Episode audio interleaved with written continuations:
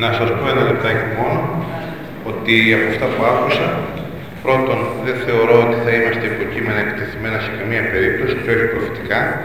Αν με ρωτάτε αν είμαι θεωρητικός στο αντικείμενο, θα σας πω ότι με 30 χρόνια στην τάξη, άρα όσα λέω, γι' αυτό κλείθηκα εδώ να τα πω, γιατί δεν θα με ακούγατε καν αν ήμουν παράδειγμα ένας θεωρητικός που έφερνα πράγματα από το Πανεπιστήμιο Χ, γιατί θα μου λέγατε ότι ξέρετε την τάξη και δεν την γνωρίζετε, την ξέρω 30 χρόνια και τις πανελλαδικέ επίσης. Άρα λοιπόν, ε, όχι, δεν αισθάνομαι ότι θα είμαστε υποκείμενα διαδικασίε.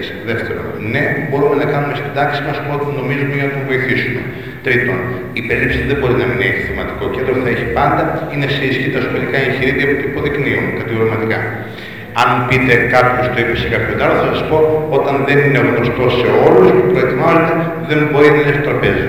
Θα σας πω επίσης ότι αν με ρωτήσετε πώ τη φετινή ερώτηση, έλεγε έχει παραδείγματα γιατί τα χρησιμοποιεί. Δεν με ευνηδίασε καθόλου, γιατί πρώτον είναι η ερώτηση που ανέφερα από τη Β' Ηλικίου του 2000, ολόιδια. Δεύτερον, γιατί είναι μια ερώτηση τι πετυχαίνει, τι επιδιώκει, η οποία λέει χρησιμοποιεί παραδείγματα και το σχολικό σε πολλά σημεία έχει πει χρησιμοποιεί μύθο, ιστορία, μεταφορά, παρομοίωση και το συνόδευε το ίδιο το σχολικό εδώ και πολλά χρόνια το 2000 με την ερώτηση τι πετυχαίνει, τι επιδιώκει. Άρα θεωρώ ότι η ερώτηση της συνάδελφε δεν ήταν καινούργια ερώτηση σε καμία περίπτωση. Θα μπορούσε κάλλιστα να λέει τον τρόπο ανάπτυξης, αν το θέλετε, να τον έβρισκε και να ζητήσει και τι πετυχαίνει. Είπε, είναι παράδειγμα τι πετυχαίνει. Όχι, δεν θεωρώ ότι ήταν καινούργιο μοντέλο. Λοιπόν, ε, αν επιμένετε ότι δεν έχουμε αντιληφθεί που πηγαίνουμε, θα σας πω ότι και οι ίδιοι οι οποίοι μας εκνώσουν το Σεπτέμβριο έχουν να μας πούν συγκεκριμένα πράγματα επί του ΦΕΚ, θα σας διαβάσω πράγματα τώρα, τα οποία μας δείχνουν ότι έχουν αλλάξει κατά πολύ τη γραμμή τους. Εκείνοι οι οποίοι παραμένουν μετανόητοι είναι πολύ συγκεκριμένα πρόσωπα και όχι πολλά, τα οποία τα έχετε διαβάσει και τα έχετε ακούσει, δεν μπορώ πια να συμμεριστώ ότι εφόσον και το Υπουργείο έχει πάρει θέση για συγκεκριμένες αλλαγές, εξακολουθεί να υπάρχει το κλίμα εκείνο του παρελθόντος. Οπότε δέχομαι να απαντήσω οτιδήποτε άλλο ρωτήσετε τη απορία στο τέλος. Σε καμία περίπτωση όμως δεν μπορώ να θεωρήσω ότι για τις πανελλαδικές θα υπάρχουν πράγματα τα οποία θα καλούν να εννοήσουν πράγματα που δεν θα είναι για όλους το ίδιο. Σε καμία περίπτωση. Αν το εκτιμάτε, θα πάρω να μου πείτε πώς θα λειτουργούν. Τώρα, το τρίτο θέμα το οποίο λοιπόν αφορά παραγωγικό και ερμηνευτικό σχόλιο, αξιοποιώντας συνδυαστικά τους κειμενικούς δείκτες και στοιχεία τους συγκειμένου. Σας μίλησα και στην αρχή γι' αυτό. Λοιπόν, άρα, ε, διαβάζω εδώ μία από τι παρουσιάσεις, η οποία λέει αυτά που έχουμε συζητήσει. Λοιπόν, ερμηνευτικός διάλογος κλπ. Οι μαθητές αντιμετωπίζουν άγνωστο κείμενο. Ελάτε λοιπόν. Για ακούστε. Έρχεται και μας παρουσιάζει τι ερωτήσεις. Το πρόσωπο είναι εντελώς επώνυμο και είναι συντονιστής εδώ και ένα μισό χρόνο. Ε, πριν ένα μισό με δύο χρόνια, ναι. Μα τα το Σεπτέμβριο. Σχολιάστε το θέμα ή ερώτημα που πιστεύετε ότι τίθεται στο πείμα κατά την κρίση σας. Ποιο βασικό ερώτημα θεωρείτε ότι τίθεται και πώς το σχολιάζετε με την οπτική σας. Ποιο θεωρείτε ότι είναι το κρίσιμο θέμα, είναι τα κριτήρια αυτά του ΙΕΠΟΛΑ και ποιο είναι το ερώτημα που τίθεται κλπ. Καταλαβαίνετε ότι αν ακολουθήσω την πρώτη πρώτη συζήτηση που έλεγε ανοιχτή και υποκειμενική πρόσληψη και ανάδυση της υποκειμενικότητας και πολλαπλότητα κλπ. Σας ξαναείπα ότι αν θυμάστε στις αρχικές εκείνες ε, συζητήσεις ε, πριν το καλοκαίρι που είχε και υποδείγματα μέσα από συζητήσεις στην τάξη που ήταν φυσικά κάθε άλλο παρά συμμετοχή μαθητών αλλά ένα παιδαγωγικό υπόδειγμα οι ερωτήσεις οι οποίες γίνονταν και όλο το μοντέλο και ο δάσκαλος που έλεγε και εγώ δεν το είχα σκεφτεί και συμφωνώ κλπ. Αυτά είναι όλα μια χαρά για μέσα στην τάξη. Μπορείτε λοιπόν να τα κάνετε όση ώρα θέλετε. Και εδώ επίσης μπορείτε να ακούτε όση ώρα θέλετε όλες τις προσεγγίσεις. Μου τραβάει την προσοχή όμως που όλοι επέλεξαν να σχολιάσουν το Φοραντάν. Αν δείτε στις επιμορφώσεις και σαν τα που δημοσιεύτηκαν, το έχουν πάρα πολύ σχολιάσει. Αυτό σημαίνει ότι το βρήκαν κατάλληλο για πολλαπλές προσεγγίσεις. Αν δείτε, δεν πηγαίνουν σε κανένα άλλο σημείο του παρά μόνος στο να ερμηνεύσουν γιατί η μητέρα και αν δείτε το κεντρικό μέρος θα καταλάβετε αν υπάρχει τελικά πολλαπλότητα ή όχι. Θα σας διαβάσω πολλά σενάρια τα οποία έχουν προταθεί. Μαζί με το καλοκαιρινό, το περί του φθόνου, το οποίο δεν υπάρχει πια παρά μόνο σε ένα πρόσωπο. Άρα λοιπόν, ποιο είναι κάτι όμως το θέμα που θέτει το διήγημα Φοραντάν, σου άρεσε ο τρόπος που το απέδωσε, σε προβλημάτισε σε κάτι; Αν μου λέτε ότι σε αυτές διαγιγνώσκεται ένα διαφορετικό ύφος, το οποίο το βλέπετε στην εξέταση, θα μου επιτρέψετε να σας πω ότι δεν το είδα από την πρώτη στιγμή. Οι ίδιοι δε λένε παρακάτω ξεκάθαρα ότι δίπλα στην ερώτηση αυτή ανταπαντούν, αυτό βέβαια δεν θα μπορούσε να τεθεί στην εξέταση. Αν τα πρόσωπα αυτά μου πείτε ότι τα θεωρείτε όχι αξιόπιστα, τότε θα σας πω για ποιο λόγο να μας επιμορφώνουν τα πρόσωπα αυτά, αν αυτή είναι μια ερώτηση. Αυτή είναι οι επιμορφωτές του Υπουργείου. Λοιπόν, θα μπορούσατε να προσθέσετε κάτι; Γράψτε μια δική σας εκδοχή. Γράφει λοιπόν εδώ η επισήμανση κάτω από αυτά. Από τη μια πλευρά μας λέει σύμφωνα με όλες τις ενδείξεις, το ερώτημα είναι ανοιχτό. Ποιο είναι το θέμα του κειμένου; Εννοείται το κρίσιμο θέμα, το, το προσυζήτηση. Και μας λέει ο ε, αρμόδιος λοιπόν επιμορφωτής δίπλα.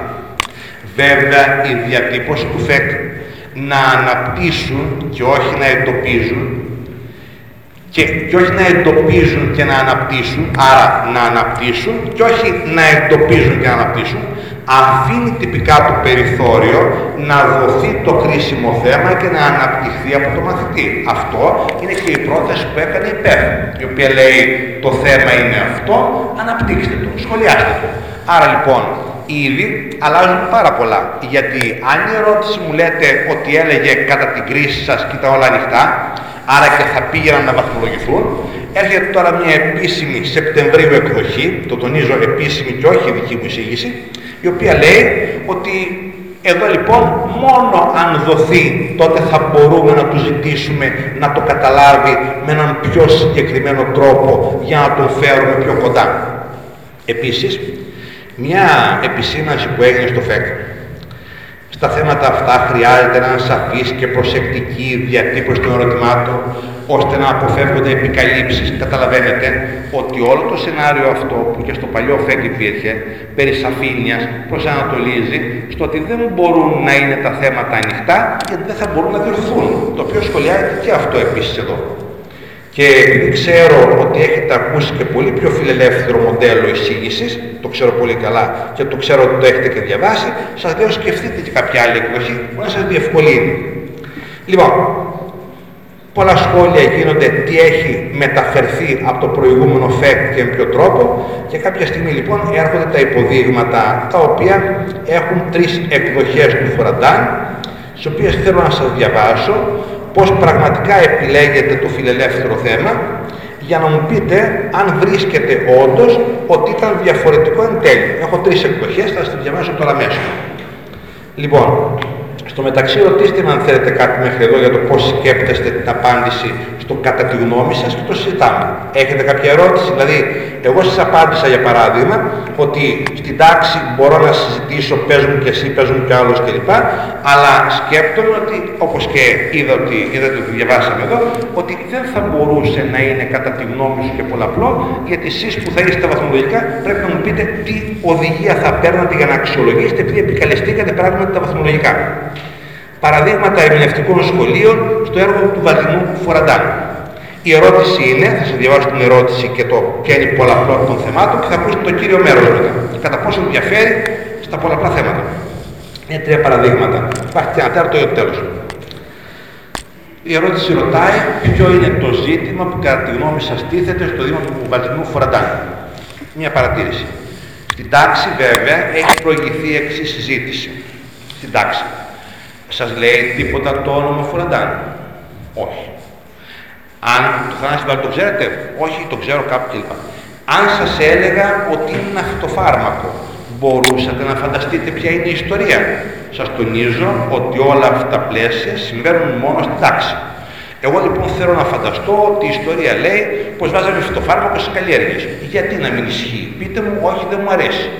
Άρα λοιπόν μπορούμε να συζητάμε όση ώρα θέλουμε στην τάξη με το ερωτηματολόγιο που υποδεικνύονταν το εντελώς φιλελεύθερο. Όταν όμως έρχεται η συζήτηση να πάμε να δούμε πού εκτάθηκε τελικά η πολλαπλότητα και πώς την να, να αντιλαμβάνονται αυτοί που μας προτείνουν ότι εδώ είναι τρία σενάρια. Θέλω να ακούσετε λοιπόν τα τρία εμφανιζόμενα και θα ακούσετε τι κεντρικό πυρήνα έχουν τελικά. Λοιπόν, ακούστε και πώς προτείνονται τα θέματα. Το, λέει το ένα. Το ζήτημα που κατά μου θέτει το δίγημα του Βαλτινού σχετίζεται με τον τρόπο που σκεφτόμαστε και επιλύουμε ένα πρόβλημα της ζωής μας. Κρατήστε το πολύ γενικό, πως σκέφτομαι και επιλύω ένα πρόβλημα της ζωής μου, οποιοδήποτε. Μισό λεπτάκι. Το δεύτερο υπόδειγμα λέει κάτι δική μου άποψη. Το κείμενο πραγματεύεται το ζήτημα της τιμής και της αξιοπρέπειας που θα έπρεπε να είχε κάθε οικογένεια ώστε να επιβιώσει στο στενό και περιορισμένο περιβάλλον της κοινωνίας του χωριού. Και το τρίτο λέει το κύριο θέμα του φαρντάμ του Βαζινού είναι κατά τη γνώμη μου τι μπορεί να οδηγήσει μια μητέρα στην πιο αποτρόπαια πράξη την εμψυχρό δολοφονία της εγκυμονούσας εμπροκειμένου κόρης της. Άρα λοιπόν βλέπω ότι ακούω τρία διαφορετικά θέματα. Τα δύο τελευταία εξ αυτών συγγενεύουν περισσότερο. Το πρώτο είναι πολύ αόριστο. Εγώ σας διαβάζω τώρα και των τριών το κύριο μέρος ανάλυσης. Αρχίζω από το τελευταίο λοιπόν. Αυτό που έλεγε τι μπορεί να οδηγήσει μια μητέρα στην πιο αποτρόπια πράξη. Μέσα στο κύριο μέρος λέει το κείμενο μας δίνει τα εξής στοιχεία, ποιο είναι το κοινωνικό πλαίσιο, το χωριό, το σκάνδαλο που θα προέρχεται, ο φόβος της κατακραυγής, η ντροπή, η απόγνωση, ο αγώνας κλπ. Βλέπουμε δηλαδή την πρόταξη των κοινωνικών συμβάσεων και απαιτήσεων, έναντι κλπ. της οικογενειακής φροντίδας κλπ. Ως κεντρικός πυρήνας, και διορθώστε με, εμφανίζεται αναπόφευκτα το πλαίσιο, η κατακραυγή. Έρχομαι στο δεύτερο, αυτό που ως κύριο θέμα έθετε, πως κάθε οικογένεια θα επιβιώσει στο στενό περιβάλλον του χωριού. Πάλι, στο κείμενο αυτό βλέπουμε την ιδιοσυγκρασία της ελληνικής επαρχίας, η τιμή της οικογένειας για να είναι δεδομένη κλπ. Η ντροπή ξεπλένεται μόνο με αίμα, το αίσθημα της τιμής και της ηθικής ακαιρεότητας, οι πράξεις του ατόμου στιγματίζουν την ομάδα, πως η μητέρα με τις ηθικές αρχές της κοινωνίας διατηρεί την ακαιρεότητά της. Δεν βρήκα διαφορά. Ήταν πολύ συγγενικά και τα θέματα όμως. Πάμε στο τρίτο. Το τρίτο είχε θέμα πώς σκεφτόμαστε και επιλύουμε ένα πρόβλημα της ζωής μας. Ένα πρόβλημα οποιοδήποτε.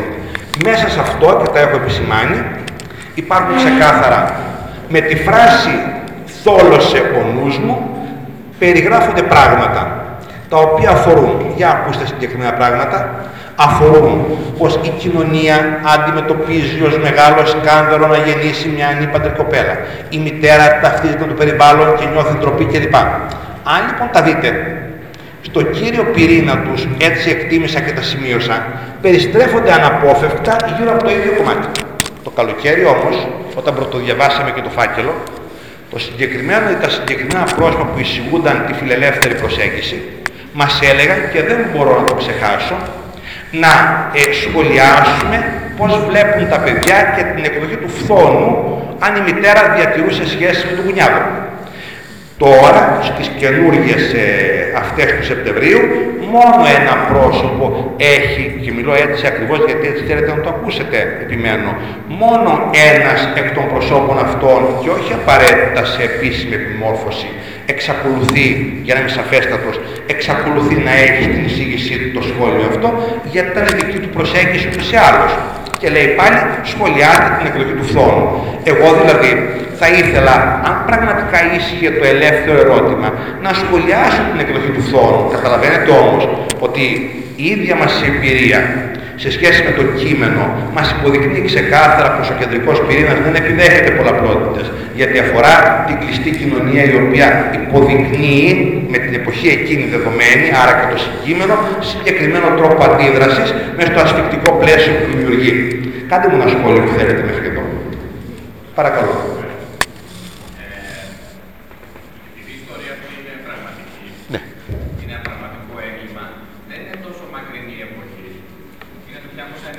Πολύ ωραία. Και παρόμοια είχαμε στην ισογραφία υπόψη μας, ναι. είναι ένα ενδιαφέρον ερώτημα, αλλά δεν μπορεί να τεθεί σε εξετάσεις. Ωραία. Είναι όμως ένα ενδιαφέρον ερώτημα πότε νομίζετε και θα πούνε όλοι είναι του 20, του 30, άντε του 50. Ναι. Πρόκειται για ένα έγκλημα σχετικά πρόσφατο και όχι... Ωραία. Κοιτάξτε, η ειδησιογραφία μας έχει δείξει πολλές παρόμοιες περιπτώσεις όπου στην ελληνική επαρχία ή με άλλους τρόπους, ε, ίσως με χωρίς το φυτοφάρμακο, είδαμε τέτοιες περιπτώσεις. Άρα το πρόβλημα δεν είναι πληροφοριακό να εκτιμήσουμε τον χρόνο. Το πρόβλημα το δικό μας δεν ήταν απλά να αναλωθούμε στο φουραντάρ και στο πόσες εκδοχές μπορεί να έχει. Το δικό μας πρόβλημα ήταν να απαντήσουμε στο ερώτημα του συναδέλφου, στο οποίο μας απαντούν οι επιμορφωτές όμως, κατά πόσο το ερώτημα μπορεί να είναι ανοιχτό και φιλελεύθερο, κατά πόσο να απαντήσουμε πολλαπλά και να αναδυθεί η υποκειμενικότητα ή διαφορετικά να δοθεί, οπότε αλλάζουν όλα και επανέρχομαι στην προηγούμενη συζήτησή μας. Αν δηλαδή προηγούμενα με ρωτήσατε ότι αν μου δοθεί ή αποκαλυφθεί μου λέγατε ο τρόπος ανάπτυξης και μου πει τι πετυχαίνει, σας απάντησα ότι δεν έχω πρόβλημα ούτε στο να τον βρω, γιατί και χτες μου το ζητούσε, ούτε αν μου δόθηκε να τον αποδεχτώ και αν έχει το δεύτερο ερώτημα τι πετυχαίνει, να απαντήσω στο ερώτημα τι πετυχαίνει, τι επιδιώκει, το οποίο ετίθετο πολλά χρόνια μέχρι σήμερα. Αν πάτε και το δείτε ψάχνοντας το πακέτο των πανελλαδικών τι πετυχαίνει, τι επιδιώκει, έχει δοθεί πάρα πολλές φορές. Και σίγουρα το παράδειγμα ήταν το μόνο στη Βιταλικίου, εμφανίστηκε φέτος ολόιδιο, αλλά όλα τα άλλα θα άνοιγε το ίδιο το σχολικό. Και το ρηματικό πρόσωπο ήταν τη γραφή από το σχολικό και έχει τεθεί και η παρομοίωση και η μεταφορά και η εικόνα και ο μύθος και το παραμύθι και η ιστορία υπάρχουν στο σχολικό όλα τους. Άρα δεν με εξέπληξε που τα βρήκα. Όσα βρήκα στις πανελλαδικές τα είχε το σχολικό ο μεταφορικός εικονοπλαστικός λόγος αντιγραφεί από το σχολικό το 2002. Άρα υπάρχει και μια ερώτηση εδώ. Επειδή προλίγου μου είπατε αν έχει σημασία να εξετάζουμε το παλαιό και να εξάγουμε συμπεράσματα. Αν πείτε, ήξερα 100% το σχολικό εγχειρίδιο στο παρελθόν, από άκρου άκρου. Ήξερα 100% τα πανελλαδικά τι ρωτούσαν από το 2000 ως σήμερα. Άρα θα σας έλεγα τότε να μου πείτε μια ξεκάθαρη τοποθέτηση αν τα θεωρούσατε συνεπή ή αν τα θεωρούσατε ελαστικά ή κλπ. Τότε θα μπορούσαμε πάρα πολύ εύκολα να συμφωνήσουμε. Αν μετά μου πείτε, ξέρω πολύ καλά λοιπόν ότι οι πανελλαδικές τηρούν μια γραμμή ευλαβικά προσεκτική για να μην επιτρέψουν διγλωσίες, αποκλήσεις και αναγκαστούν να τις αποδεχτούν. Έχω δύο μικρές περιπτώσεις, θα τις ονομάσω τώρα, που απέβησαν ξεκάθαρα υπέρ του μαθητή. Κάνω δύο παραδείγματα λοιπόν σύντομα. Τη μία φορά το 2006 ρωτά γιατρό πυθούς και αυτή είναι παραπάνω από ένας και δέχεται κατευθείαν και τους δυο, ενώ ρωτούσε τον τρόπο και η ατέλεια του συλλογισμό του 2004 που κατανοήθηκε από το παράδειγμα ότι η αλήθεια είναι ένα πρόβλημα στη σχέση με την πραγματικότητα και αναγκάστηκε να δώσει στο συλλογισμό την εγκυρότητα αλήθεια ορθότητα την απάντηση θεωρείται ότι είναι αληθής κάτι το οποίο στην πραγματικότητα εξέταζε. Αν μου πείτε λοιπόν ήξερα πάρα πολύ καλά τι ζητούνταν από πού εκπορεύεται θεωρητικά, πώς εξετάστηκε και οι λεπτομέρειες του πώς διορθώθηκε εφόσον είστε και βαθμολογητές, τότε θα σας έλεγα πάρα πολύ ωραία, δέχομαι και τους φόβους σας και τις επιφυλάξεις σας και όλα.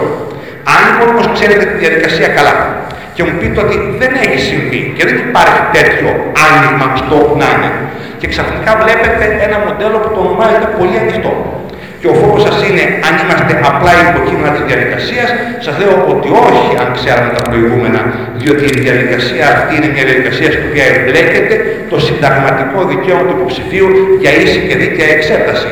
Και η πολιτεία εμπλέκεται σε αυτή με διαφορετικό τρόπο από ότι εμπλέκεται στο πρόγραμμα σπουδών και στην τάξη σας. Εμπλέκεται με θέμα πολιτικής φύσης και νομοθετικής. Αυτό έχει μεγάλη διαφορά. Διότι στην τάξη σας και στο πρόγραμμα σπουδών και στο βιβλίο ύλης, αν ρωτάτε αυτό, κλείονται μέσα πράγματα που αφορούν εσάς και σε κάθε περίπτωση μέχρι αυτό θα σας ρωτούσε τι θα γράψει στο βιβλίο ύλης. Αν ρωτάτε όμως μια απόκληση η οποία θα αφορά μια ατέλεια στην ερώτηση, πώς αφορά την ελληνική πολιτεία, σας είπα και χθες, εκείνη η συζήτηση μόνο με ενδιαφέρει πιο πολύ από όλες. Το συγκεκριμένο βαθμολογικό αποφάσισε αν πείτε το συγκεκριμένο πώς αντιμετωπίζετε, συσκέφτηκε και αποφάσισε, δεν έχουν κανένα άλλο πρόβλημα με το πώς η πολιτεία πήρε θέση και τι σήμαινε η οδηγία την οποία διένυμε και την έχουμε όλοι μας στα χέρια μας. Η δε ακρίβεια με την οποία οι οδηγίες τοποθετήθηκαν, για παράδειγμα και το έτος 18, θεωρώ ότι είναι υποδειγματική. Δηλαδή, αν διαβάσουμε τις επισημάνσεις που είχε από κάτω η οδηγία του 18, πιστεύω ότι μας διαφωτίζει απολύτως με κάθε λεπτομέρεια. Έχει τι εννοώ. Θα έλεγε παράδειγμα ο μαθητής, ακούστε λίγο. Γράφω άρθρο ή γράφω ομιλία. Τι θα πει επικοινωνιακό πλαίσιο, θα πει έχω και μια προφορικότητα ανάλογα του πλαισίου. Αυτό σερνόταν πολλά χρόνια συζητήσεις και ο μαθητής το διεκδικούσε μάλιστα και πολλοί συνάδελφοι είχαν μια γνώμη ποικίλη πάνω σε αυτό. Άρα λοιπόν, Ο τίτλος ήταν αυτός που ήταν και εξετάστηκε και το 10 δύο φορές, επαναληπτικά και ομογενό, με τη θεωρία του βιβλίου επιμένω. Η επίκαιρη αφόρμηση ήταν αυτή που ήταν. Πολλά χρόνια αναρωτιούνταν πολύ ποια είναι η επίκαιρη αφόρμηση. Είναι μια αναφορά στην εποχή μας ή είναι συγκεκριμένο γεγονός πραγματικό ή φανταστικό; Αφού συμφωνήθηκε και αυτό λοιπόν, ένα να συζητήσουμε τη γλώσσα. Έρχεται λοιπόν το 18 και απαντάει σαφέστατα αν είδατε τις επισημάνσεις. Αναμένουμε τίτλο επίκαιρη αφόρμηση τυπική γλώσσα χωρίς προφορικότητες. Καταλαβαίνετε ότι αν μου λέτε ξέρω ακριβώς τι συζητάω, τι με απασχολεί και τι φοβάμαι, πρέπει να ξέρετε όλα αυτά επακριβώς. Δηλαδή, μελετώντας μια οδηγία, όλα τα τελευταία χρόνια είναι διαθέσιμες και τα social media μας τις στέλνουν οι συνάδελφοι. Δεν είναι τίποτα μυστικό πια. Και εκείνο που έλεγε στα βαθμολογικά μας είπαν, μπορώ να το έχω στα χέρια μου και να το γνωρίζω. Άρα λοιπόν μπορώ να σας πω επακριβώς όποιο ένας οδηγία θέλετε τι έλεγε και να τη διαβάσουμε μαζί. Προτιμώ να μου πείτε ότι δεν ξέρω τη δουλειά μετά από 30 χρόνια στην τάξη, παρά να μου πείτε ότι φοβάστε κάτι συγκεκριμένα και δεν μπορώ να σας το εξηγήσω. Άρα λοιπόν, σίγουρα στο θέμα 3, εκεί που έχει πάει, όχι, δεν περιμένω ανοιχτό ερώτημα, γιατί πρέπει τότε να δεσμευτούμε πώς θα διορθωθεί η πολλαπλή απάντηση με την υποκειμενικότητα που έχει. Ερωτήσεις μέχρι εδώ. Γιατί εδώ θέλετε να μου πείτε πολλά στο δεύτερο, πείτε μου τι θέλετε και από δεύτερο, αν δεν Παρακαλώ, ευχαριστώ. Το δεύτερο ερώτημα δεν έχει μια μορφή υποκειμενικότητας. Ναι, ναι, έλα να σου εξηγήσω αμέσως. Μισό λεπτό. Κατάλαβα τώρα με το σχόλιο που κάνεις ο συνάδελφος αν αυτά που βλέπετε με ρωτάτε αν έχουν μορφή υποκειμενικότητα, να το είπε και συνάδελφο πριν, περιμένετε να συζητήσουμε τι ρωτάμε. Αν με ρωτάτε αν αυτά που διαβάσαμε στα υποδείγματα έχουν μορφή υποκειμενικότητα, είναι που έθεσε συνάδελφος η οποία με ρώτησε και με ρωτά πώς. Και της απάντησα, πείτε μου με ποιο τρόπο δεσμευόμαστε να απαντήσουμε όλοι ότι το πώς αυτό περιέχει και μια απάντηση θεωρίας και δεν ξέρω, σας είχα απαντήσει πριν καλυφθήκατε εσείς. Συνάδελφε. Αυτό που καταλάβατε ακριβώς είναι ότι δεν μπορούμε κάτω από ένα πώς να απαιτήσουμε πόσο μάλλον μια επώνυμη ερώτηση θεωρίας και να ρευστό πρέπει να καταλάβουμε. Ωραία. Απλά σαν παράδειγμα κάνω το δικό σας ερώτημα. Έρχομαι λοιπόν στο σχόλιο αυτό, όχι σαν παράδειγμα το χρησιμοποίησα. Έρχομαι λοιπόν εδώ, που είναι του ιδίου περιβάλλοντος θέματα τα οποία διαβάζω και μου λες αγαπητέ, που εισέρχεται το δεύτερο. Στο 3. Ποιο θεωρείτε, μόλις τώρα λοιπόν διαβάζαμε τα υποδείγματα που μιλούσαν γι' αυτό. Ποιο θεωρείτε ότι το κρίσιμο θέμα που προκύπτει. Πολύ ωραία. Σε αυτό λοιπόν το ερώτημα ανάγεται και η προηγούμενη συζήτηση. Εμφανίστηκαν μια σειρά από τέτοια ερωτήματα σε όλα τα κριτήρια και σας είπα. Εγώ λοιπόν πρέπει να απαντήσω όποιο θεωρώ ότι είναι. Και ήρθε η επιμόρφωση, την οποία εγώ υπολείπτομαι γιατί είναι επίσημη και μου είπε αυτό γράφει το ΦΕΚ. Το ερώτημα είναι μήπως αυτό όμως αφού είναι πολλαπλό όπως το ακούσατε θα δίδεται και θα μου ζητείτε να το σχολιάσω; Ε, τότε άλλαξαν όλα. Δεν ξέρω αν κατάλαβα την ερώτησή σου. Εγώ λέω ότι θα έχει αποκλείσει βαθμολογικές Αυτό σχολίασα ήδη. Ναι, όλες Εντελώς. Μα συγγνώμη, όλα με τη σειρά τα είπαμε. Δεν ήταν η απορία μας αν θα είναι διαφορετικό τι θα έχει. Το έχουμε λύσει αυτό. Αν θα είναι διαφορετικό, ξεκινήστε πολύ απλά από κάτι παλιότερο. Πηγαίνετε και πιάσετε τη λογοτεχνία της κατεύθυνσης στην αρχή της. Μπήκε η λογοτεχνία σε πανελλαδικό γραπτό. Θυμάστε τι έγινε ιδιαίτερα τα πρώτα χρόνια με τις αποκλήσεις της. Το θυμάστε πάρα πολύ καλά. Το μάθημα εκείνο δεν περπάτησε καλά από την αρχή.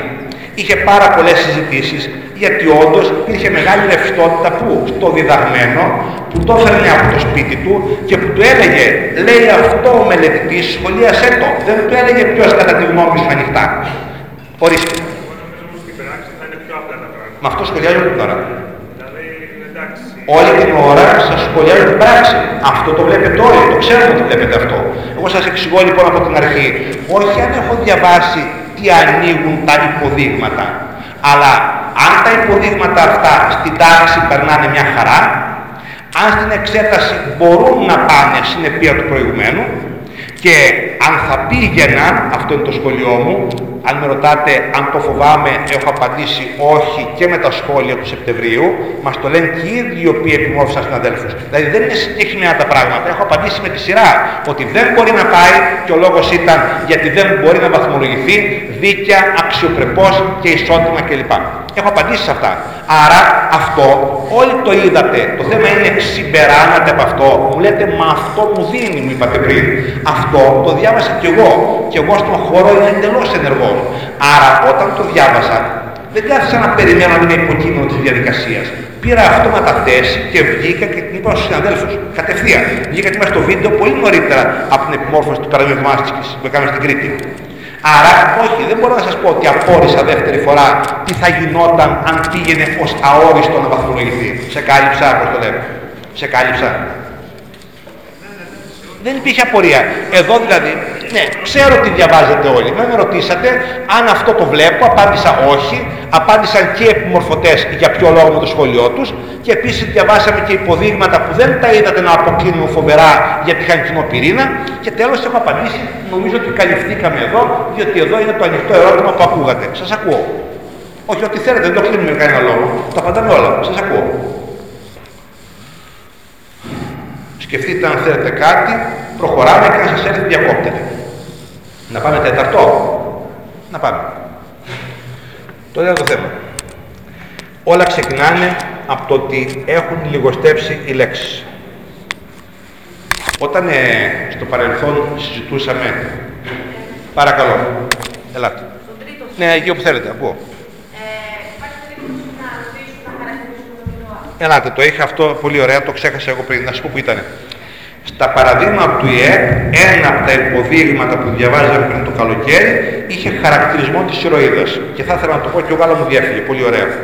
Εκεί ήταν ένα από τα σημεία που είχα σχολιάσει σε βίντεο τότε και έλεγα ότι και εδώ υπάρχει πρόβλημα στον ανοιχτό χαρακτηρισμό. Γιατί ακούστε τη διαφορά. Αν υπήρχε ένα θέμα που έλεγε με βάση τη συγκεκριμένη αποφασή της να τη χαρακτηρίσετε, τότε εμπλέκεται ενεργά το συγκείμενο και θα μπορούσα να σας πω. Υπήρχε ένα δίλημα, τι επιλέγει να κάνει, με ποια στοιχεία του συγκειμένου. Δηλαδή θα σας κάνω παράδειγμα τώρα από το ποτάμι του Σαμαράκη να σας πω ακριβώς πώς το συγκείμενο δεσμεύει. Αν όμως με αφήνει να χαρακτηρίσω ανοιχτά, τότε καταλαβαίνετε ότι εμπλέκεται και πάλι η υποκειμενικότητα. Όσο και αν εμεί στο πίσω μέρος του μυαλού μας έχουμε κάποιες συμβάσεις εξοκειμενικού χαρακτήρα.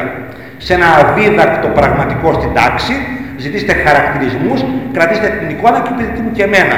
Αλλά δείτε λίγο, αν το συγκείμενο όμω παρουσίαζε ένα δίλημα, τότε θα μπορέσετε να μου πείτε ότι το πρόσωπο εδώ διαλέγει να είναι κοινικό ή το πρόσωπο αυτό είναι συμπονετικό και ανέχεται, με καταλάβατε, γιατί θα έχετε δίλημα το οποίο το βάζετε αυτόματα σε αντιστοίχηση με αυτό που θα αναμένατε από την ηθική φύση του προσώπου ή από αυτά που αντιμετώπιζε. Σίγουρα σε καμία περίπτωση ρευστός χαρακτηρισμός του πουθενά. Αν ρωτάτε αυτό δεν κατάλαβα. Ορίστε. Όχι, ρωτάω αν θα έχει να χαρακτηρίσουμε τον ήρωα σε 100-200 λέξεις. Ναι. Μαζί. Το έχω δει σε ερώτηση. Όχι, το ξέρω ότι το έχετε δει. Σας είπα και πού το έχετε δει. Υπάρχει και στο υπόδειγμα του ΙΕΠ. Δεν είναι απορία μας αν θα το ζητήσει με 100-200 λέξει εκεί.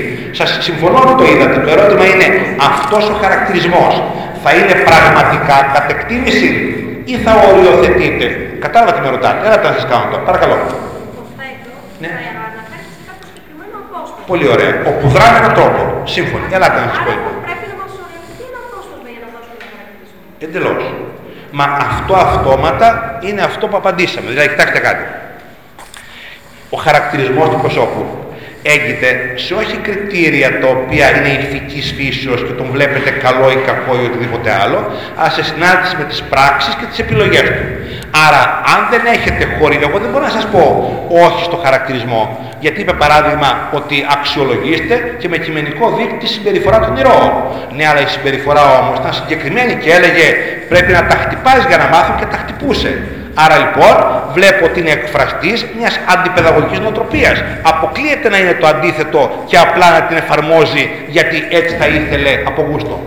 Δεν ξέρω αν αντιλαμβάνεστε τι λέω. Να τη, ή τη συμμερίζετε ή τη συμμερίζετε. Άρα, επειδή ακριβώς την ερώτηση την είδα και εγώ, στο τελευταίο νομίζω και με την τεχνολογία το περίεργο, εκεί είναι, που ζητάει το χαρακτηρισμό, εκεί είχα πει ότι είναι πάρα πολύ ασαφής. Αν όμως μου πείτε ότι θέλετε να πάμε να συζητήσουμε συμπεριφορές στο ποτάμι του Σαμαράκη, το ποτάμι του Σαμαράκη, πηγαίνει να το βρείτε μια βόλτα στη Β, στη γενικής παιδείας, συγγνώμη, δείτε ότι είναι πάρα πολύ οριοθετημένα όλα από την ώρα που είπε τη φράση «άνοιξη πια». Δηλαδή, η απόφαση που παίρνει να περιφρονήσει το ότι όσοι πήγαν στο ποτάμι σκοτώθηκαν. Να περιφρονήσει τη διαταγή της μεραρχίας, που είναι πολύ σημαντική για τον στρατιώτη. Και να αποφασίσει να ακολουθήσει το ενστικτόδες κάλεσμα και να πάει στο ποτάμι, συνδέεται άμεσα με εκείνο που είπε για την άνοιξη και την οργιώδη φύση σε σχέση με αυτό που δυόμιση χρόνια είναι στον πόλεμο, βρώμικος, πληγωμένος και ταλαιπωρημένος. Άρα εκεί έχετε περιθώρια να περιγράψετε από πού εξάγεται το συμπέρασμα. Είναι ένας απλός απίθαρχος στρατιώτης ή ένας άνθρωπος ο οποίος δέχεται το κάλεσμα της φύσης στο οποίο δεν μπορεί να αντισταθεί σε συνάντηση με το γενικότερο κόσμο του και τις συνθήκες που αντιμετωπίζει. Άρα αυτόματα, σαφώς και το παιδί καταλαβαίνει την απάντηση που δίνεται ότι είναι πολύ οριοθετημένη. Δεν ξέρω αν ρωτάτε αυτό ή κάτι τέτοιο, σαφώς. Δηλαδή όλα τα πράγματα από την αρχή που τα παρουσιάζω και με ρωτούσατε επίμονα, αν σας λέω ακριβώς τι να κάνετε. Σας έλεγα από την αρχή να κάνετε ακριβώς αυτό που μπορούν να ζητούν. Στην τάξη οι όποιες ανοιχτές ερωτήσεις συνεργασίας έχουν διαφωνία. Στην τάξη υπέδειξαν τα συστήματα ανοιχτές συνεργατικές δραστηριότητες, οι οποίες είχαν μέσα πολλαπλότητα, είχαν μέσα υποκειμενικότητα. Δεν έχω καμία αντίρρηση εγώ, δεν κοστίζει κάτι αυτό. Και σίγουρα, αν με ρωτάτε όσα χρόνια περισσότερα το έχω το παιδί, το καλλιεργώ έτσι, βεβαίως το καλλιεργείτε έτσι. Άρα διαθέστε τον χρόνο που σας δίνετε με όσο πιο παραγωγικό τρόπο. Δεν είχα ποτέ εγώ διαφωνία για την τάξη και μην τον μπερδεύουμε. Αν αυτή είναι η ανασφάλεια του δασκάλου, ο οποίος έχει το παιδί στο δημόσιο σχολείο ενδεχομένως περισσότερο χρόνο, είμαι σύμφωνος και ελάτε να πάρουμε την Α και την Β Λυκείου που την αντιμετωπίζει πολύ χαλαρά το φέκτης, πάρα πολύ χαλαρά, να τις κάνουμε ό,τι θέλετε. Γιατί είδατε ότι την παρατήσανε με ένα φέκτ πέμπτου. Άρα το φέκτ του πέμπτου είναι σχεδιασμένο πολύ πριν από αυτά που ακούστηκαν με τις καινούργιες οδηγίες και αυτά που αποκαλύπτουν οι επιμορφώσεις Σεπτεμβρίου. Μόνο και μόνο επειδή με άλλη ηγεσία Υπουργείου. Παρακαλώ. Εμένα με προβληματίζει το όριο των λέξεων. Θα σας πω τώρα. Το 100 μέχρι το 200. Αμέσως. Τεράστια διαφορά. Ωραία. Μπορεί ένα παιδί να κάνει ολοκληρωμένο χαρακτηρισμό σε 100 λέξεις. Θα σας κάνω μέσω σχολείο. Έτσι, σε αυτό. Θα βαθμολογήσω άριστα αυτό με τις 100 και αυτό με τις 200. Θα σας πω τι αντιμετώπισα αμέσως τώρα. Ολοκληρώνω λοιπόν, γιατί είδα ότι το φορμάραμε περισσότερο ψύχρεμα από εδώ και πέρα και εκτιμώ πως ο Μιχάλης έχει το εξής χαρακτηριστικό και συνεργάζομαι μαζί για κάποιο λόγο.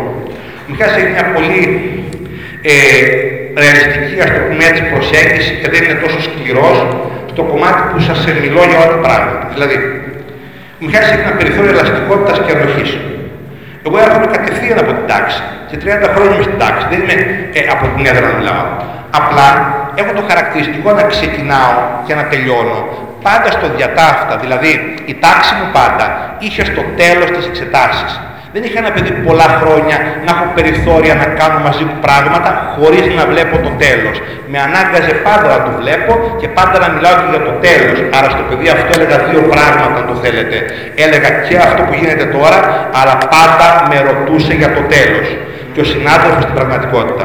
Όσο και αν μου λέει, πες μου τι να κάνω στην τάξη ή τι θα κάνεις το καλοκαίρι που έλεγα στη Θεσσαλονίκη, με ρωτούσε ουσιαστικά τι θα κάνεις γιατί θέλεις να το πάει κάπου στο τέλος και εφόσον το τέλος αυτό είναι πιεστικό και εφόσον σε κάποιους μπορεί και να κοστίζει, άρα μένει να συζητήσουμε εκείνους τους οποίους κοστίζει είναι αυτοί που δεν έχουν την πολυτέλεια και άλλοι που δεν κοστίζει έχουν την πολυτέλεια. Όπως ο δάσκαλος δεν έχει καμία πολυτέλεια γιατί πάντα κοστίζει. Είναι καθοδηγητής και παιδαγωγός. Άρα λοιπόν η συζήτηση είναι εξής. Κάντε στην τάξη και όσο χρόνο έχετε, όσα πράγματα μπορείτε. Αν σας είπε το νέο σύστημα ότι έχει περιθώρια πολλαπλότητας και υποκειμενισμού, αξιοποιήστε τον και αν είναι εκεί το νέο στοιχείο θα συμφωνήσω. Αν όμως με ρωτάτε, αν αυτό το υπόδειγμα είναι η εξέταση, τότε πολύ καλά έκανα και σας έδειξα όλη τη διαδρομή των 20 ετών της εξέτασης εκείνης, γιατί έχει ταυτότητα αυτή η εξέταση. Είναι μια εξέταση η οποία δεν είναι η οδοσχολική που την καθορίσαμε εμείς οι τρεις διδάσκοντες και έχει μια ελαστικότητα. Είναι αυτή που η πολιτεία με απόλυτη επίγνωση και πολιτικά κόστη, εφόσον το θέλετε έτσι χάραξε. Άρα λοιπόν, σίγουρα από την αρχή δεν το είδα ποτέ το ερώτημα αυτό ως φιλελεύθερο. Και πήρατε και απάντηση νομίζω από όσα σχόλια ακούσατε. Συμπέρασμα. Δεν βλέπω να έχουμε διαφωνήσει κάπου, άρα στο σχολείο κάνετε ό,τι θέλετε, έρχομαι στο σχολείο σας. Στις εξετάσεις όμως αποφασίστε μέχρι πού νομίζετε ως δάσκαλοι ότι μπορεί να πάει. Εγώ τη θέση μου την έχω δώσει όλα τα χρόνια, από το 12 μιλάω μόνο για πανελλαδικές, από εκεί και πέρα πάντα είμαι στην τάξη, γι' αυτό μπορείτε να με ακούσετε όποτε θέλετε και αυτές τη 100-200 λέξεις. Ακούστε την άλλη.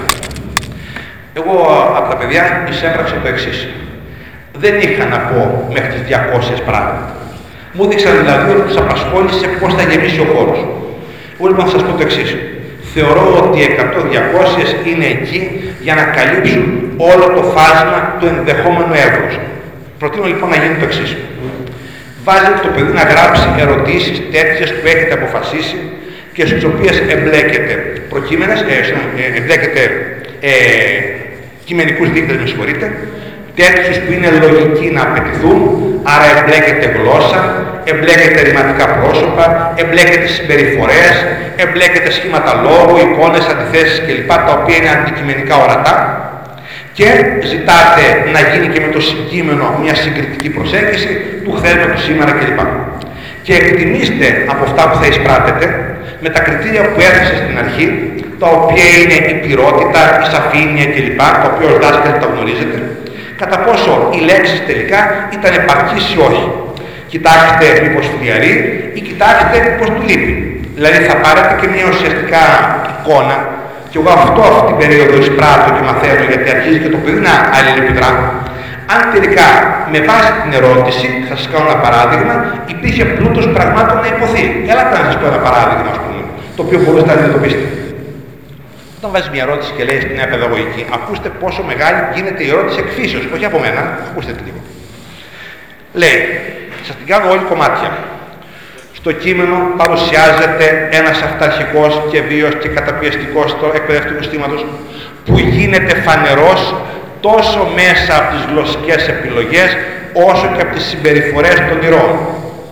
Να χαρακτηρίσετε, να σχολιάσετε κλπ. το συγκεκριμένο τρόπο και ύστερα σε συνέχεια θεωρείται ότι μπορούν και στην εποχή μας να υπάρχουν παρόμοιες συμπεριφορές. Σχολιάστε το και λοιπά στην εκπαίδευση.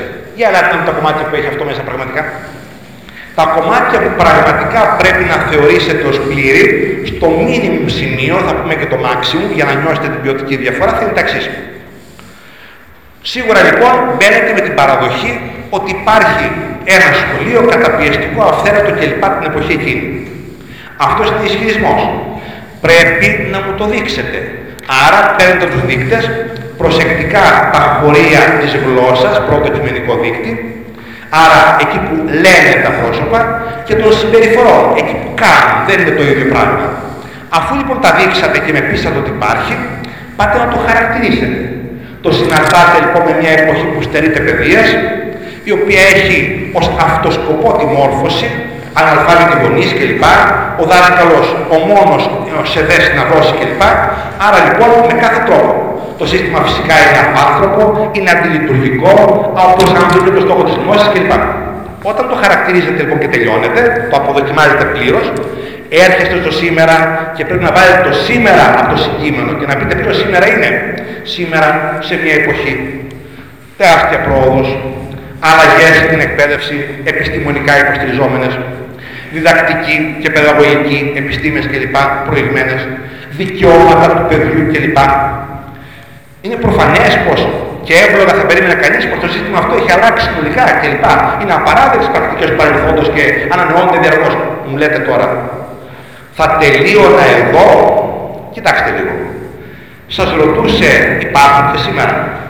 Αν η απάντηση ήταν ανάμεσα στο ναι ή όχι, θεωρώ ότι δεν είμαστε στο στόχο και σας προσθέτω τώρα ένα άλλο απαραίτητο στοιχείο. Αν πείτε σήμερα λοιπόν αυτά που σας είπα όχι δεν υπάρχουν, είναι και στατιστικά λάθος. Θα μου πείτε τότε τι θα πω, αν υπάρχουν κάποιες. Ο μόνος λόγος που θα λέγατε αν υπάρχουν κάποιες δεν είναι πληροφοριακός, αλλά για να δείξετε την κατεύθυνση που έχει επί της ουσίας το πράγμα. Δηλαδή, βέβαια, δεν λείπουν εκείνες οι μονομένες περιπτώσεις, ακούστε ποιες, όχι που το χτυπούν, που το παιδί προσβάλλεται, μειώνεται, απαξιώνεται αυτό και το έργο του, αντιμετωπίζει εριστικές συμπεριφορές από τον εκπαιδευτικό. Στοιχείο το οποίο επισημαίνει για άλλη μια φορά την ευθύνη της πολιτείας στην επιλογή των εκπαιδευτικών. Στοιχείο το οποίο επισημαίνει πως η απόσταση που χωρίζει τη χάραξη των φιλόδοξων εγχειρημάτων από την υλοποίηση περνάει μέσα από τον κατάλληλο δάσκαλο. Αυτό θα ήταν ένας πάρα πολύ καλός επίλογος που ασφαλίζει τελείως και με υψηλή ποιότητα το σχολιασμό. Γιατί τελικά καταλήγει στο διατάφτα της εκπαίδευσης το οποίο δεν είναι μόνο χάραξη. Αν αυτό θα το απαιτήσετε στο τέλος, αυτό καταλαβαίνετε θα το πάρετε από πολύ λίγο κόσμο. Αν θα το πείτε, ναι πρέπει να το πείτε γιατί το ερώτημα δεν είναι ναι όχι. Αν τώρα τα προηγούμενα απαιτούνταν όλα, ναι από την ερώτηση απαιτούνταν όλα. Αυτό θα το αξιολογήσετε πως η λέξη θα έφτανε. Σας ακούω. Ορίστε. Σε ένα κείμενο που έκανα πρόσφατα, το οποίο αφορούσε τον εθελοντισμό, Ναι. συνδυασμό μαζί με το προσωπικό, Ναι. είχε μία ερώτηση σε ένα βοήθημα το οποίο κυκλοφορεί. Πολύ ωραία. Ποια είναι η αξία του εθελοντισμού, πώς αξιολογείται η δράση της ηρωίας Πολύ ωραία. και πώς εσείς ε, θα δώσετε ανάλογα στη δική της περίπτωση. Λοιπόν, είναι δύο τα ερωτήματα. Ωραία. Έρχεται λοιπόν ο μαθητής και με ρωτάει, Κυρία, εγώ θα απαντήσω Έτσι. πρακτικά τώρα, τελείως. Είναι φάση. Αυτό που θέλει να διαβάσει ο άλλος Έτσι. ή αυτό που πιστεύω εγώ. Γιατί με ρωτάει, εμένα το πιστεύω. Και μου λέει, εσύ μου υποδεικνύει να απαντήσω σε απρόσωπο ύφο. Όπω το απαντούσα σε ένα δοκίμιο. Ωραία. Γιατί δασκάλα, αφού αυτό είναι λογοτεχνία, δεν είναι Πολύ ωραία, έλα να σας πω. Πολύ ωραία ερώτηση. Κοιτάξτε λίγο, ε, δεν νομίζω ότι είναι η πρώτη φορά που το αντιμετωπίζουμε, ίσα ίσα που το παρελθόν μας το είχε λύσει με πάρα πολύ ασφαλή τρόπο. Έλατε να το δούμε. Το παρελθόν μας το είχε λύσει στο κομμάτι της έκθεσης και παντού, εκεί όπου υπήρχε το κατά τη γνώμη σας, με έναν πολύ απλό τρόπο, που δεν χρειαζόταν να απαντήσουμε στο παιδί κάτι, γιατί το απαντούσε το ίδιο το μοντέλο. Δηλαδή, ενώ έβλεπε το παιδί να το ρωτά ποιος κατά τη γνώμη σας, θα σας φέρω παράδειγμα και πρόσφατο, έτσι είναι ενδεικτικό. Στην πράξη, τα περιθώρια που το άφηνε για τη γνώμη του ήταν οριοθετημένα, αλλιώς το εξέθετε ευθέως στο παράλογο του ίδιου του ισχυρισμού. Σας θυμίζω. Μέσα από το παράδειγμα του βιβλίου των θεματικών κύκλων, επί σειρά ετών ανέμεναν όλοι ως θέμα τον εναλλακτικό τουρισμό και δι τον αγροτουρισμό και μην μου το αρνηθείτε πολλά χρόνια.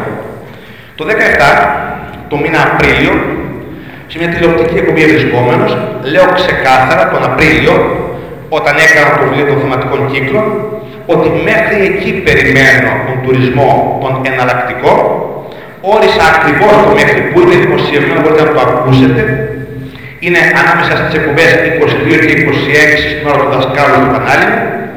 Λέω λοιπόν ρητά και με ημερομηνία Απριλίου τουλάχιστον, ότι μπορεί να ρωτηθεί μόνο μέχρι το σημείο που δεν περιέχει οποιαδήποτε ειδικά υλικά και όλα αυτά τα είπα την ώρα που επί σειρά ετών μοιάζονταν πακέτα που περιείχαν τον εναλλακτικό και τον αγροτουρισμό ως γνώσεις τέτοιες που το παιδί γινόταν τουριστικός πράκτορας. Την είναι βεβαίως. Λοιπόν, λέω λοιπόν καθαρά ότι θα σταθεί πάρα πολύ ψηλά και σε εντελώς αντικειμενικό επίπεδο. Έρχεται, το ορίζω ρητά, έρχεται λοιπόν το θέμα του 17 επαναληπτικές. Βάζει κείμενο εναλλακτικός τουρισμός. Στη δεύτερη παράγραφο μνημονεύουμε σε δυόμιση γραμμές μόνο τα ονόματα των μορφών εναλλακτικού και καμία πιο ειδική πληροφορία. Έχουμε πει πάλι ότι το κείμενο είναι πάντα ένα κείμενο και εμείς φυσικά περιμένουμε να ακούσουμε το θέμα, γιατί εκεί ήταν η πραγματική απέτηση. Όταν ήμουν στο θέμα, το οποίο ρωτούσε τη γνώμη σας, έλεγε το εξής στο Α. Τι προσφέρει το ταξιδεύει σε έναν άνθρωπο της ηλικίας σας; Άρα λοιπόν, ξεκινάμε από το, έχουμε και ένα ας το πω συγκείμενο, ποιος είναι ο άνθρωπος της ηλικίας σας. Αυτό μας δεσμεύει γιατί είναι ο νέος, με τα χαρακτηριστικά του νέου, άρα και τα ζητούμενά του από το ταξιδεύει. Που σημαίνει έτσι κλειδώνει αντικειμενικά το ερώτημα Α. Και αφού λοιπόν το ερώτημα Α είπε αυτά, λέει το Β, ποια μορφή τουρισμού θα επιλέγατε και, και τα επίθετα, τον μαζικό συμβατικό ή τον εναλλακτικό. Και φυσικά δεν διαλύεται κανείς πια να ρωτήσει αν εγώ ήθελα να πω τον άλλο, γιατί καταλαβαίνετε ότι είναι αφελές να συγκρουστεί με τα ίδια τα λεγόμενα. Όπου και αν γυρίσετε και θα σας πάω στο θέμα του 16 που συζητήθηκε προλίγου με τη φιλία και τα κοινωνικά μέσα, θα τα ακούσετε τώρα ακριβώς το θέμα που το διόρθωσε κάθε πόλη γούσταρε, ακόμα και με θετικά αρνητικά διαδικτύου. Θα σας το πω λοιπόν με ποια σκέψη. Όχι όπως με κατηγορήσατε μέσω ή με όποια πρόθεση μου υποδείξατε να σας πω τι έλεγε το παρελθόν, αλλά να σας πω ότι αν δεν ξέρουμε πολύ καλά πόσο ακριβές ήταν το παρελθόν, δεν μπορούμε να αξιολογήσουμε με ασφάλεια το παρόν και είμαστε έρμεο των φόβων μας. Πάρα πολύ θεμητό, λογικό, ο άνθρωπος φυσικά νιώθει το βάρος της ευθύνης και γι' αυτό ακριβώς φοβάται. Έχει να καθοδηγήσει ανθρώπους και φοβάται. Αλλά με ρωτάτε προφανώς να σας πω οδηγίες και πώς το βλέπω εγώ. Έτσι με ρώτησαν παντού. Άρα σας απαντώ. Πάμε στο 16. Ε, δεν ξέρω, αρχίζω να απαντώ στο ερώτημά σας. Λέω. Ναι, λοιπόν. Τα θέματα που ήταν Ναι. από το 2018 και πίσω Ωραία. ήταν το κείμενο της λογοτεχνίας. Ναι, όχι, ελάτε, δεν καταλαβαίνετε. Απαντώ ως εξής. Δηλαδή, ε, ο μαθητής Η γνώμη μου. που πρέπει να σταματήσει. Ελάτε να σας πω λοιπόν. Ναι, στην προκειμένη- Κάνω παρένθεση για να μην νιώσετε ότι σας άφησα και πάω στο ένα το άλλο γιατί το θεωρώ πολύ σημαντικό. Ακούστε λοιπόν. Πρώτα απ' όλα, βάλτε κάτω μερικά υποδείγματα ερωτήσεων που σκέφτεστε. Και πείτε μου αν αυτά τα θεωρείτε επίσης από τη φύση τους υποψήφια. Δηλαδή, ας κάνουμε μια υπόθεση. Αν όλα τα χρόνια ο εθελοντισμός δεν τέθηκε ποτέ και με ρωτήσετε αν έχω εκτίμηση γι' αυτό ή αν το θεωρώ τυχαίο, θα μπορούσα να απαντήσω θα μπει αύριο. Δεν έχω αντίρρηση, αλλά σε ένα σημείο έχω μια παρατήρηση. Αν έχετε προσέξει, ο αντίλογος που υπάρχει δεν είναι αν ο εθελοντισμός καθεαυτός, αν αντίθετα έχει προσφορά κλπ. Αλλά υπάρχει μέσα στους λόγους εθελοντικής προσφοράς σε ένα τέτοιο ερώτημα και εκείνη η πλευρά που κανείς δεν θα ήθελε σε μια επίσημη παραδοχή, η πλευρά της επίδειξης, η πλευρά της αξιοποίησης της πράξης για αλαζονική ουσιαστικά προβολή, το οποίο περιέχει ιδιοτέλεια και ουσιαστικά ακυρώνει το ιδεώδες. Μέσα λοιπόν σε ένα ανοιχτό ερώτημα αιτίων θα ήταν πάντα υποψήφιο γιατί οι άνθρωποι σπέβδουν σε πράξεις εθελοντικής προσφοράς στην εποχή μας. Θα ήταν ανοιχτό να ακουστεί. Άρα λοιπόν, αν με ρωτάτε ότι έχω ένα ερώτημα το οποίο λέει πώς βλέπετε τον εθελοντισμό. Αν μου πείτε θα έχει επιχειρήματα να τον απαξιώσει, σε αυτά μέσα σίγουρα θα εμπλέκεται ένας απάνθρωπος χαρακτήρας που θα αντιβαίνει στην ηθική φύση του όντως. Και καταλαβαίνετε ότι δεν θα θέλαμε ποτέ να τον εισπράξουμε από ένα παιδί. Θεωρώ δηλαδή ότι στο ερώτημα πώς τον βλέπετε, ποια είναι η γνώμη σας, εκείνος ο οποίος θα γράψει ότι δεν με ενδιαφέρει η πράξη. Γιατί; Γιατί για ό,τι κάνω θέλω να πληρώνομαι, αλφα εκδοχή. Ή γιατί θεωρώ ότι δεν πρέπει να προσφέρω, γιατί εκτιμώ πως δεν έχει αξία στο συνάνθρωπό μου. Νομίζω ότι πηγαίνουμε σε μια εκδοχή που δεν θα ήθελε ποτέ να ακούσει η εξέταση, γιατί αν την αποτιμήσετε, θα δείτε ότι πάντα βάζει μπροστά μια ηθική ανθρώπινη φύση. Ποτέ μια απογεινωμένη ως ενδεχόμενο. Αν τώρα μου πείτε ότι μου κλειδώνει το γεγονός, μου το παρουσιάζει εξορισμού ως ένα γεγονός προσφοράς, υπέρβασης του εγώ κλπ. Και μου λέει να το αξιολογήσω και εγώ, τότε αλλάζουν όλα. Γιατί έχει ταυτότητα το ερώτημα και με καλεί απλά να το συμμεριστώ. Δεν ξέρω αν σας απαντώ. Άρα πρέπει πάλι όπως και να το δούμε, να συμφωνήσουμε εμείς ποια θα είναι η ερώτηση και ποια θα είναι αυτή που θεωρεί υποψήφια. Αν όμως μου πείτε, έχω στην τάξη σκοπό να κινήσω τους μαθητές στα πλαίσια συνεργατικής δράσης, να αφήσω να αναδειχθούν και οι διαφορετικότητές τους. Αν πείτε ότι έχετε στοχοθεσία να το κάνετε αυτό και γιατί θα θέλατε ένα παιδί να το αφήσετε να απολυμνωθεί και να είναι εκείνο που είναι ο κακός, ο αληθινός εαυτός του παρατάφτα, εγώ θα δεχτώ τη στοχοθεσία σας και δεν έχω κανένα πρόβλημα. Φτάνει να τεκμηριώσετε τον εαυτό σας πρώτα και μετά να την επιδείξετε. Είναι αντιληπτό τι λέω. Ωραία. Συμπέρασμα. Ε, απαντώ. Άρα το παιδί Άρα. θα πάει με απρόσωπο ύφος Ναι. και πάλι κάνοντας αναφοράς στο Βεβαίως. Μα πρώτα λοιπόν εμείς Αυτό το βάζουμε στην κονσέρβα. το Βεβαίως. Μα μοιραία, να σας πω. Εγώ σας είπα για την τάξη, ξέρετε για το χείρο για την τάξη, όσο θέλετε. Δεν είμαι εγώ αυτός που φέρω την κονσέρβα στη ζωή του φιλολόγου. Είναι εξετάσεις που Βεβαίως, αν μου πείτε δεν έχει αύριο στη χώρα μας αυτές τις εξετάσεις, θα σας φτιάξω ό,τι θέλετε. Και έχω πάρα πολλές προτάσεις για την τάξη. Διότι 30 χρόνια είμαι στο παιδί δίπλα. Αν μου πείτε όμως στο τέλος που θα βρίσκεται, εκεί που μπορεί να εξεταστεί χωρίς προβλήματα και να τελειώσει την άλλη μέρα χωρίς παρατράγουδα. Δεν είμαι εγώ αυτός ο οποίος. Κοιτάξτε, έχω κατηγορηθεί για πολλά πράγματα. Έχω κατηγορηθεί ότι είμαι συντηρητικός που ξεκολεύτηκα.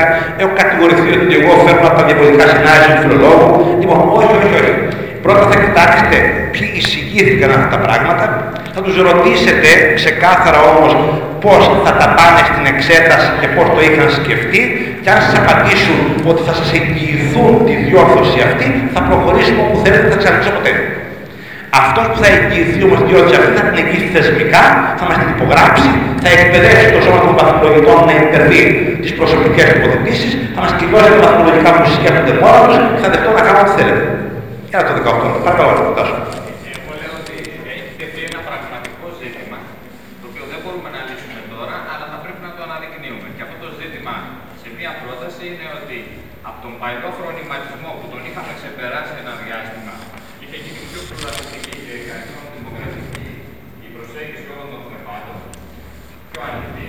Ε, περνάμε σε ένα καινούριο χρονιματισμό τη πολιτική οντότητα, όπου όλοι πρέπει ε, υποχρεωτικά να δηλώνουν αντιδραστέ, οικολόγοι, ε, υπέρ των έμφυλων ταυτοτήτων κτλ.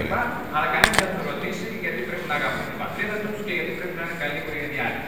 Τελεία δεν λέω τίποτα. Ναι, ναι, ναι, κοιτάξτε, ο Τάσος, εντάξει, αυτή η διαφορά με το που ίσως μου, μου λέτε ότι δεν έχω, είναι ότι είμαι πάρα πολύ κοινικός στο διατάρτα και δεν βλέπω αυτή την, ε, τη χαλαρή ισορροπία της τάξης που το παιδί καλλιεργείται και τελειώνει εκεί η μέρα.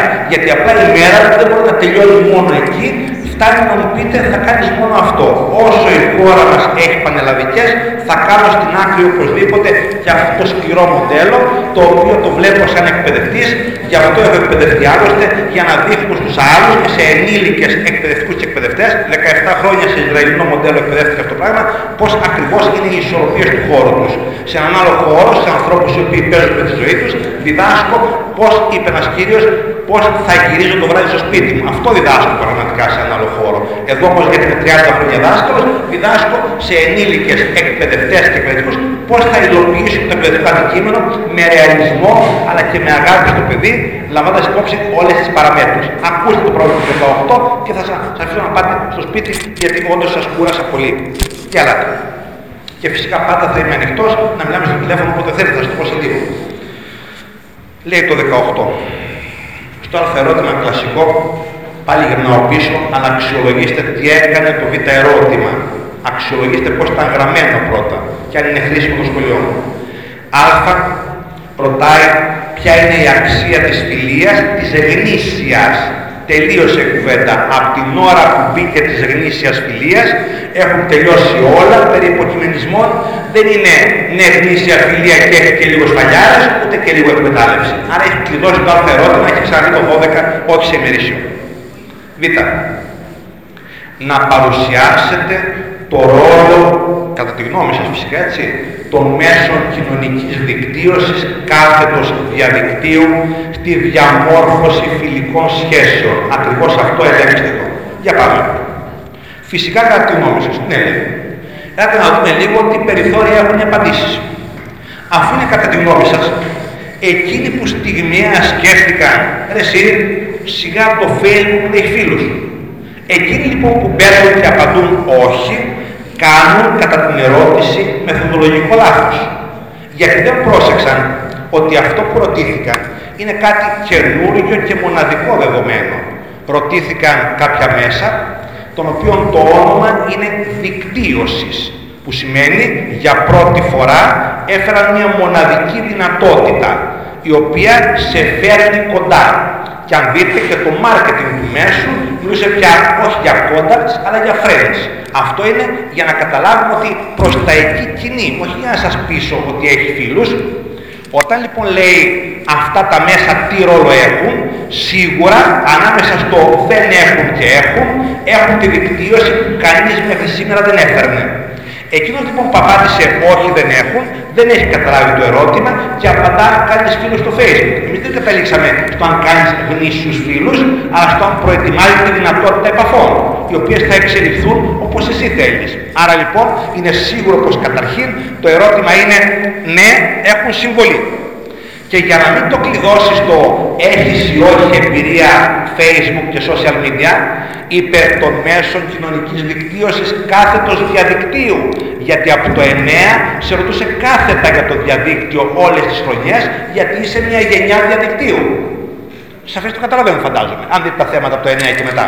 Που σημαίνει λοιπόν, πείτε μας εσείς λοιπόν, αν το διαδίκτυο που για πρώτη φορά φέρνει τη δικτύωση, μπορεί να συμβάλλει στη διαμόρφωση φιλικών σχέσεων. Και τώρα αρχίζουν τα βήματα κατά τη γνώμη σας, που λένε Βεβαίως δημιουργεί τη δικτύωση, ναι λοιπόν, ποτέ άλλοτε.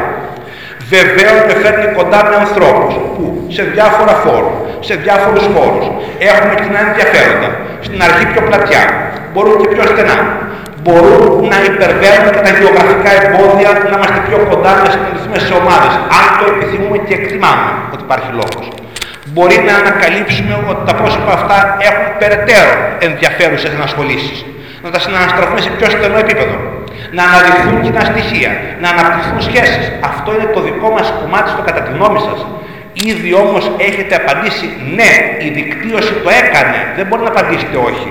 Και προχωράτε και εκεί που φτάνει στο τέλος λέτε και θα είναι πια εντελώς προσωπικό θέμα, κατά πόσο μπορούν να εξελιχθούν σε σχέσεις, αν και εφόσον κλπ.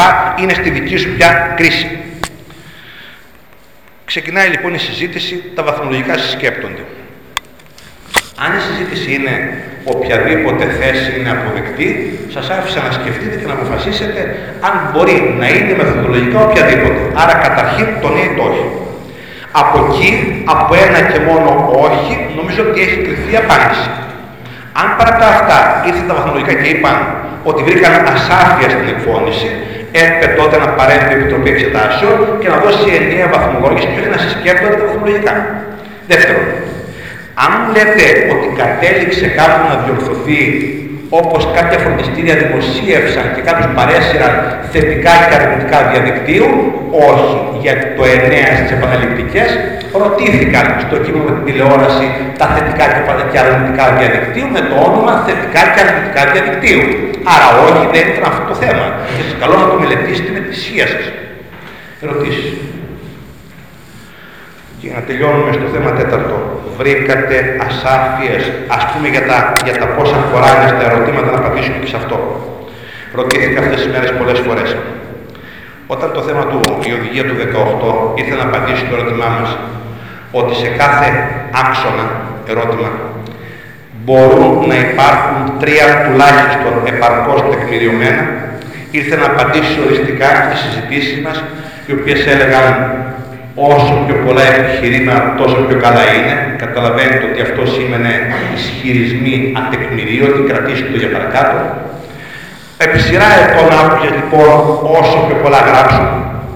Δεύτερη συζήτηση ήταν όποιος έγραφε δύο το σχολιάζαμε είναι πολύ φτωχά τα δύο γιατί σημαίνει ένα κι άλλο ένα, άρα δείχνεις πράγματι φτώχεια στην επάρκεια, σαφώς και προτείναμε σε κάθε ερώτημα τέσσερα ως ένα λογικό τεκμηριωμένο χώρο. Όταν λοιπόν έρχεται η οδηγία του 18, μας δείχνει ολογράφος ότι συμφωνεί με τη θέση μας αυτή. Γιατί μας λέει τουλάχιστον τρία ανά ερώτημα επαρκώς τεκμηριωμένα. Ούτε δύο που είναι πάμπτωχα και φυσικά σου λέει τουλάχιστον τρία. Ε, σίγουρα όχι πέντε, δεν χωράνε. Άρα λοιπόν την απορία μας εκείνη στο γραπτό 500-600 συν 10% μας την είχε λύσει. Το μόνο που με ρωτάτε σήμερα ποιο είναι. Λιγόστεψαν οι λέξεις. Ωραία.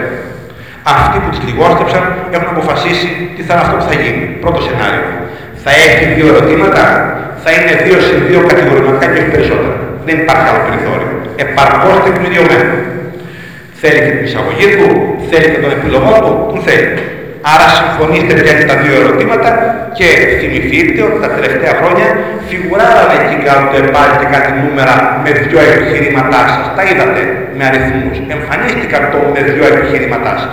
Άρα λοιπόν, είτε ναι είτε όχι, στο 350-400 περίπου, αν είναι δύο τα ερωτήματα θα είναι δύο και δύο, δεν χωράνε άλλα. Θέλουμε ένα ερώτημα. Με το διαπιστώστε το πρόβλημα και αιτιολογήστε, θέλει τέσσερα αίτια στην αιτιολόγηση επαρκώς τεκμηριωμένα. Έχετε κάποια απορία εδώ, οποιαδήποτε τέταρτο, σας ακούω. Μιχάλη κάτι. Συνάδελφοι, σκεφτείτε αν έχετε κάτι, θα σας πω μόνο ότι μπορείτε να με βρείτε οποτεδήποτε θέλετε. Το τηλέφωνο μου, αν θέλετε να το κρατήσετε, είναι το 693 77-14-26. Το έχω και στο κανάλι στο YouTube, στις πληροφορίες. Μπορείτε να με καλέσετε, να μου στείλετε μήνυμα να σας καλέσω, να απαντήσω σε ό,τι θέλετε. Και αν σας προκύπτουν ερωτήσεις και να μου γράψετε παντού στα social media και απαντώ γενικά σε όλα ό,τι χρειάζεται. Σας ευχαριστώ πολύ.